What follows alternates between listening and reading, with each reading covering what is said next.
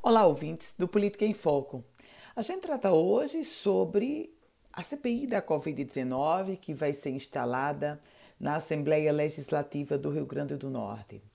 A simples apresentação desse pedido de instalação da CPI, com 10 assinaturas, já representa uma derrota para o governo do estado, para a base aliada da governadora Fátima Bezerra claro, para a própria chefe do executivo, porque naturalmente a governadora estava trabalhando nos bastidores e os seus aliados, os deputados estaduais aliados também, para que essa CPI não saísse.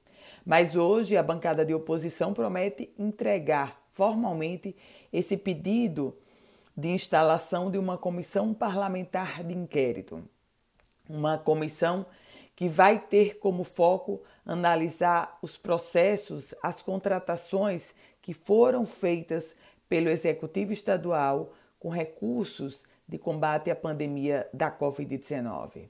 O que a bancada de oposição, e eu falo a bancada de oposição porque é ela que está capitaneando a instalação dessa CPI, o que a bancada de oposição quer investigar é se as supostas irregularidades em 12 processos de contratações de bens e serviços, contratos esses feitos pela Secretaria Estadual de Saúde, se eles procedem ou não.